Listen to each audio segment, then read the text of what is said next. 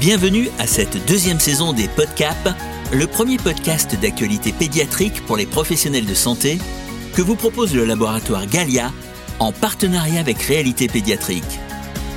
Chaque mois, au travers d'une interview d'une dizaine de minutes, un expert vous livre sans tabou sa lecture scientifique et médicale d'un sujet au cœur de votre pratique. Bonjour, je reçois aujourd'hui le docteur Karine Garcette, gastropédiatre installée en cabinet de ville et praticienne attachée à l'hôpital Trousseau à Paris, pour évoquer la diversification alimentaire chez les tout petits. Karine Garcette, bonjour.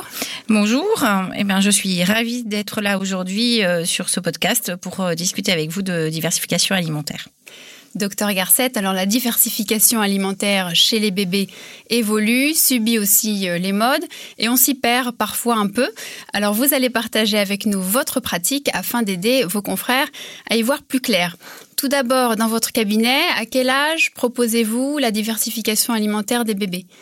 Euh, on propose la diversification alimentaire maintenant entre 4 et 6 mois. Euh, c'est la généralité et c'est ce qui est recommandé maintenant par les grandes sociétés savantes. D'accord. Et pourquoi cette fenêtre 4-6 euh, mois euh, est si importante aujourd'hui? Alors, il y, a, il y a, deux raisons euh, pour moi. Il y en a une qui n'est pas toujours évoquée, mais la première raison, c'est l'introduction aussi précoce des allergènes alimentaires, donc qui est assez importante. Euh, ça permet de faire, de développer le, le goût, de développer les capacités euh, orales et oromotrices progressivement. Et quand on le fait un peu plus tardivement, on a démontré qu'il pouvait y avoir effectivement des troubles alimentaires pédiatriques plus importants. Mmh. Donc, il y a deux raisons euh, principales euh, qui sont euh, celles-là. Très bien. Et faut-il procéder différemment lorsque le bébé est nourri exclusivement par allaitement maternel ou pas? Non, on fait exactement la même chose. Euh, on peut diversifier complètement entre 4 et 6 mois. Alors après, euh, certaines mamans peuvent se dire euh, oui, mais du coup mon enfant va diminuer la quantité de lait, c'est donc ça va diminuer mon allaitement parce mmh. qu'il va moins téter. Et en fait, il y a des études qui démontrent que ça ne diminue pas du tout l'allaitement et que l'allaitement peut être continué. Et je pense que c'est très important de le faire parce qu'on voit de plus en plus d'allaitements prolongés à l'heure actuelle. Et, euh, dans ces cas-là, euh, justement, ce développement euh, de, des capacités oromotrices pour la diversification, les textures, ne sont pas développées dans des allaitements prolongés et on voit des troubles alimentaires pédiatriques également plus importants maintenant. Mmh, très bien, c'est très clair. Donc démarrage 4-6 mois pour tous les bébés. Docteur Garcette, avant d'aborder les modalités pratiques de la diversification, sur le plan nutritionnel, quels sont les points de vigilance à avoir en tête euh, dans cette période euh, précisément et dans les mois qui suivent? Le principal, c'est de bien couvrir euh, les apports en produits lactés encore, puisque notamment de maintenir le lait infantile, parce que c'est quand même le lait infantile qui reste l'aliment euh, primordial, euh, ou l'allaitement bien sûr, mais qui reste l'aliment primordial pour couvrir les micronutriments. Euh, donc il faut quand même garder euh, effectivement une quantité de lait infantile suffisamment importante. voilà. Et puis bien bien être conseillé sur les apports caloriques, surveiller effectivement la croissance pour apporter les apports euh, nécessaires pour la croissance de l'enfant. Mmh. En pratique, euh, docteur Garcette, comment procédez-vous? Par quels aliments euh, proposez-vous aux parents de commencer cette diversification alimentaire? Alors, il n'y a pas de règle précise maintenant. On sait bien qu'on peut euh, commencer. Euh, pendant très longtemps, on a dit qu'il fallait faire euh, pendant cinq jours euh, un fruit, un légume. Alors maintenant, on sait qu'on peut aller beaucoup plus vite, qu'il n'y a pas d'ordre particulier. Après, euh, déjà, si on aide un peu les parents, euh, ça les aide un petit peu de, de donner une chronologie. Et, et puis, il y a les légumes, l'amertume des légumes qui est parfois difficile pour les enfants à accepter. Donc, on a démontré que si on commençait euh, les fruits et les légumes en même temps, certains enfants, alors pas tous, hein, donc euh, ça dépend, il faut s'adapter, mais certains enfants ont un peu plus de difficultés du coup à accepter les légumes si on les fait en même temps. Donc on a tendance très souvent à faire 15 jours de légumes et puis après de commencer les fruits euh, au bout de 15 jours. Mais si un enfant accepte très vite les légumes, les parents peuvent tout à fait commencer les, les fruits après. On fait un ou deux jours, c'est-à-dire que souvent on peut faire deux jours de carottes et puis après on va faire deux jours d'épinards, mais dès qu'on a introduit les épinards deux jours et la carotte deux jours, ben, la fois suivante c'est un jour un jour. Au bout d'un mois, très souvent on introduit les, les produits animaux, donc qui vont être viande, poisson, œufs, qui sont les principaux, avec deux fois par semaine. Je vous demander des conseils pratiques. Deux fois par semaine du poisson, dont un poisson gras. Et puis une fois par semaine de l'œuf. Euh, voilà, et euh, on va essayer de rajouter vite des matières grasses et des féculents. Très bien. Et du fromage, ça revient plus tard Alors le fromage, on peut le mettre assez rapidement. Euh, au départ, voilà, pour sous forme fondue, très souvent parce qu'ils sont pas capables de le manger un peu en morceaux, mais dès qu'ils sont capables avec les textures d'en manger un petit peu, il n'y a pas de problème pour donner des petits bouts de fromage à l'enfant, toujours pasteurisé pour éviter les risques infectieux. Mhm, très bien. Alors revenons un peu sur les féculents, la place des féculents. Euh, lesquels peuvent être proposés et à partir de quand? Alors les féculents peuvent être proposés dès le début, dès 4 mois, avec la pomme de terre et la patate douce. Donc il n'y a aucun problème pour proposer des féculents. Ils sont très importants ces féculents parce que euh, les légumes ne font grossir aucun enfant. Mhm. Et donc on s'aperçoit qu'il y a, pas mal de cassures de courbes de croissance euh, au moment où on diversifie parce qu'on ne met pas assez d'apport calorique. Les mamans ne font que des légumes tout seuls et l'enfant n'a pas assez d'apport. Mhm. Donc les féculents peuvent servir aussi à épaissir et à donner de la texture. Donc on commence directement par la pomme de terre et la patate douce. Et au fur et à mesure, après, on va pouvoir mettre euh, des que l'enfant accepte un petit peu les morceaux, mais on peut aussi mixer euh, des pâtes, euh, du riz, euh, si l'enfant a plus de difficultés avec les morceaux. Alors, on peut aussi mettre des légumes secs, hein, des légumineuses, mais il faut faire attention à la digestibilité parce que certains enfants ne les supportent pas. Je voudrais juste faire une, une petite remarque aussi sur le complet. Sur les pâtes complètes, le riz complet, parce que c'est pareil une mode. Et donc on fait toujours un amalgame entre euh, l'adulte et, et l'enfant. Et, euh, en fait, il faut savoir que l'enfant peut ne pas bien digérer euh, tout ce qui est complet ou semi-complet. Donc, si on a un enfant qui a beaucoup de gaz et qui a mal au ventre et qui dort pas bien, bah on remet effectivement, on arrête le complet et le semi-complet. Donc, on fait quand même attention. Juste une dernière phrase sur les féculents. On donne environ 30 à 50% de féculents généralement dans les dans les Très bien. Alors, autre question que l'on peut se poser, euh, le gras, le sucre, le sel font parfois l'objet de, craintes ou de restrictions hein, de la part des parents. Euh, quelle place faut-il leur accorder?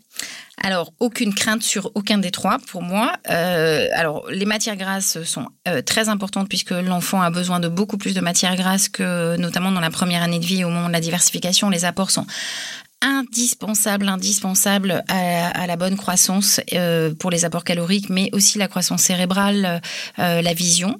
Donc c'est très très important d'apporter des matières grasses avec des acides gras essentiels. Donc on rajoute des cuillères à café d'huile et du beurre. Mhm. Euh, donc deux cuillères à café d'huile, une puis deux puis trois cuillères à café d'huile au fur et à mesure jusqu'à l'âge d'un an. Euh, du beurre le soir dans la purée par exemple, on peut alterner. Euh, pour le sucre, c'est pareil, euh, le sucre est diabolisé. de toute manière, on a tous une appétence normal, génétique pour le sucre. Et, et, donc c'est pas à cet âge-là que en fait ça se fait après de d'aimer trop les produits sucrés ou voilà une cuillère à café de sucre pour faire accepter un yaourt à un enfant, c'est quand même très très important et il faut pas diaboliser. Et il est clair que si à 6 mois ou à 8 mois, on donne que des gâteaux euh, industriels et très sucrés, je vais pas être tout à fait euh, d'accord. Mais euh, on peut donner des petits boudoirs, on peut donner des gâteaux. C'est pareil, on me dit toujours ah je peux pas donner de gâteaux parce que c'est sucré. Ah non, on peut donner des gâteaux mm. parce que ça apporte effectivement de la texture, ça permet de développer les capacités orales de l'enfant. Mm. Et puis c'est pareil pour le sel, c'est-à-dire que les repas des enfants sont quand même relativement fades hein, si on met rien, donc on peut c'est des herbes et des épices. Mm. Mais si un enfant a un peu de mal à manger, mettre un peu de sel dans l'eau de cuisson, euh, ça ne posera aucun problème. Il n'y a pas de risque démontré ni pour le sucre ni pour le sel. Très bien, merci euh, pour ces précisions. Alors, y a-t-il euh, certains aliments cependant à éviter au démarrage ou est-ce qu'il y a certains aliments qu'il faut introduire plus tard parce qu'ils seraient plus allergisants, moins bien tolérés, peut-être moins bien digérés par les tout petits? Il n'y a aucun aliment en particulier et puis chaque enfant est tout à fait adaptable. Il faut regarder ce qu'il tolère et ce qu'il ne tolère pas. Il n'y a aucune contre-indication, y compris sur les allergènes, hein, sur les aliments qu'on a beaucoup introduits très tardivement, comme l'arachide, les fruits à coque, ça on peut en reparler, mais voilà, il n'y a, a, aucune contre-indication sur, on peut tout donner. les gens me regardent avec des gros yeux quand je leur dis aussi de donner du foie de veau, de donner du boudin pour apporter du fer par exemple.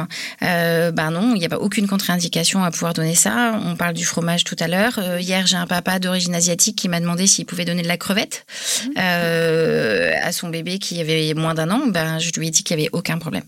Tout ce qui compte finalement là, c'est le goût de l'enfant, c'est ce que vous dites bah, C'est le goût de l'enfant, c'est diversifier le plus possible. Après, il faut faire très attention sur les allergènes euh, parce qu'il faut absolument euh, introduire les allergènes, maintenant on le sait, de manière précoce. Il y a une vraie fenêtre d'opportunité pour diminuer l'incidence de l'allergie. Euh, donc c'est très très important de les introduire de manière précoce, mais par contre il faut que ce soit régulier. Très régulier. Donc, on va introduire l'œuf de manière régulière en faisant boudoir puis de l'œuf dur. On va introduire l'arachide sous forme de beurre de cacahuète avec une petite quantité au départ euh, d'une demi petite cuillère, euh, petite cuillère, et puis on va augmenter au fur et à mesure. Et l'amande de la même façon qu'on peut mettre dans une compote, comme le comme le beurre de cacahuète. Mhm. Donc, on va augmenter au fur et à mesure ces allergènes. mais l'important c'est de le donner régulièrement et puis de s'adapter parce qu'il faut pas que ça devienne une règle de principe euh, d'introduire les allergènes. Il faut vraiment s'adapter aussi aux familles parce que ce qui va être risqué, c'est de faire une rupture de tolérance et d'arrêter l'aliment.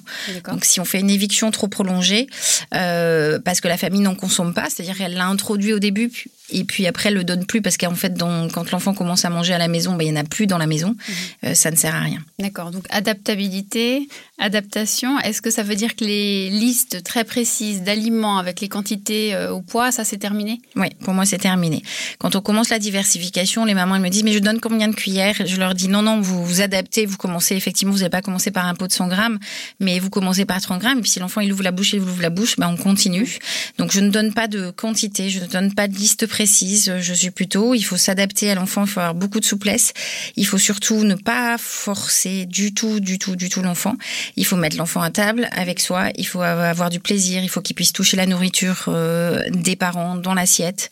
Euh, donc voilà, donc beaucoup de plaisir, de mimétisme et ne pas stresser les parents justement avec ces listes parce que si ils sont pas ni dans les quantités de telle ou telle chose, ils sont très stressés et ils arrivent en consultation après très stressés. Mmh, d'accord.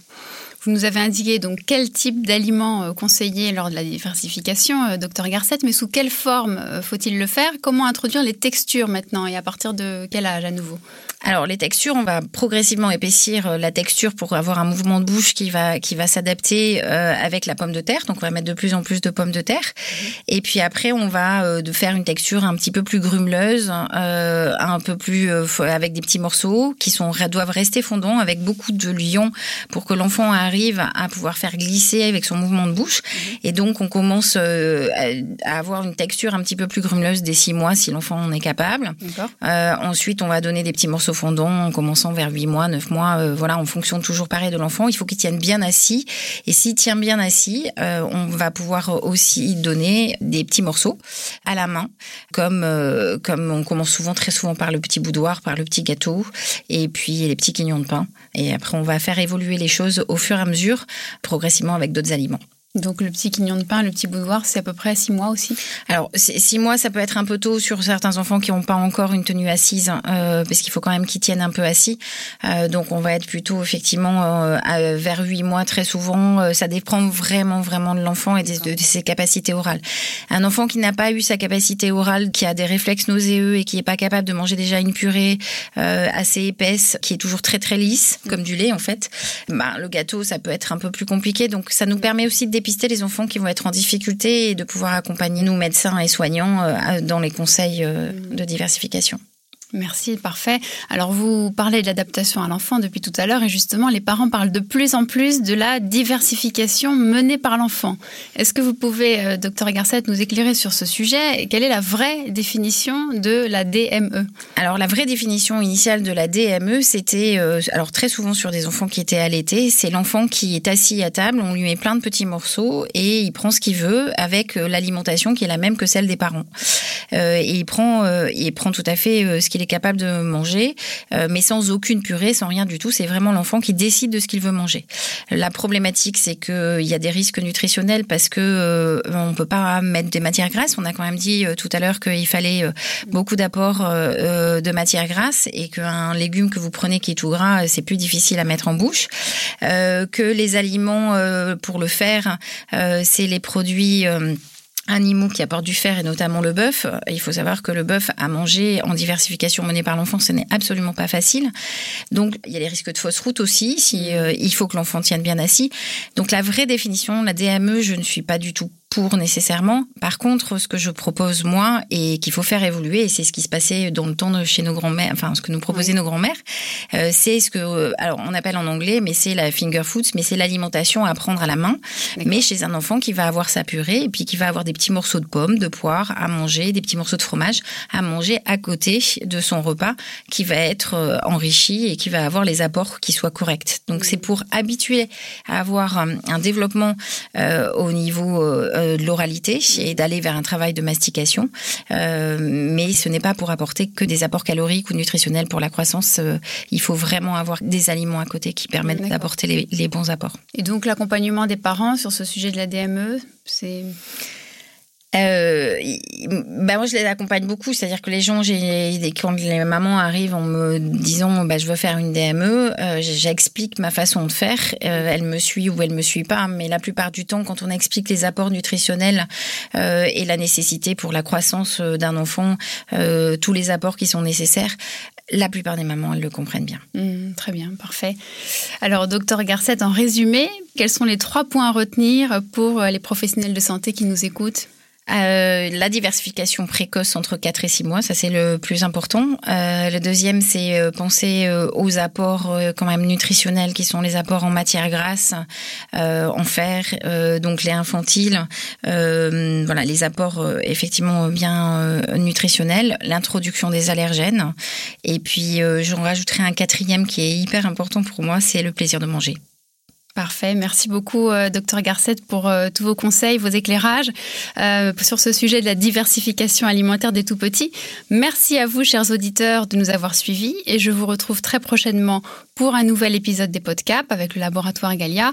Très prochainement, nous évoquerons le sujet de la puberté précoce avec le professeur Agnès Linglard. À très bientôt. Au revoir. Ce podcast vous a été utile? Alors ne manquez pas de le liker, de le partager et d'en parler à vos confrères. Le laboratoire Galia et Réalité Pédiatrique vous remercie de votre écoute.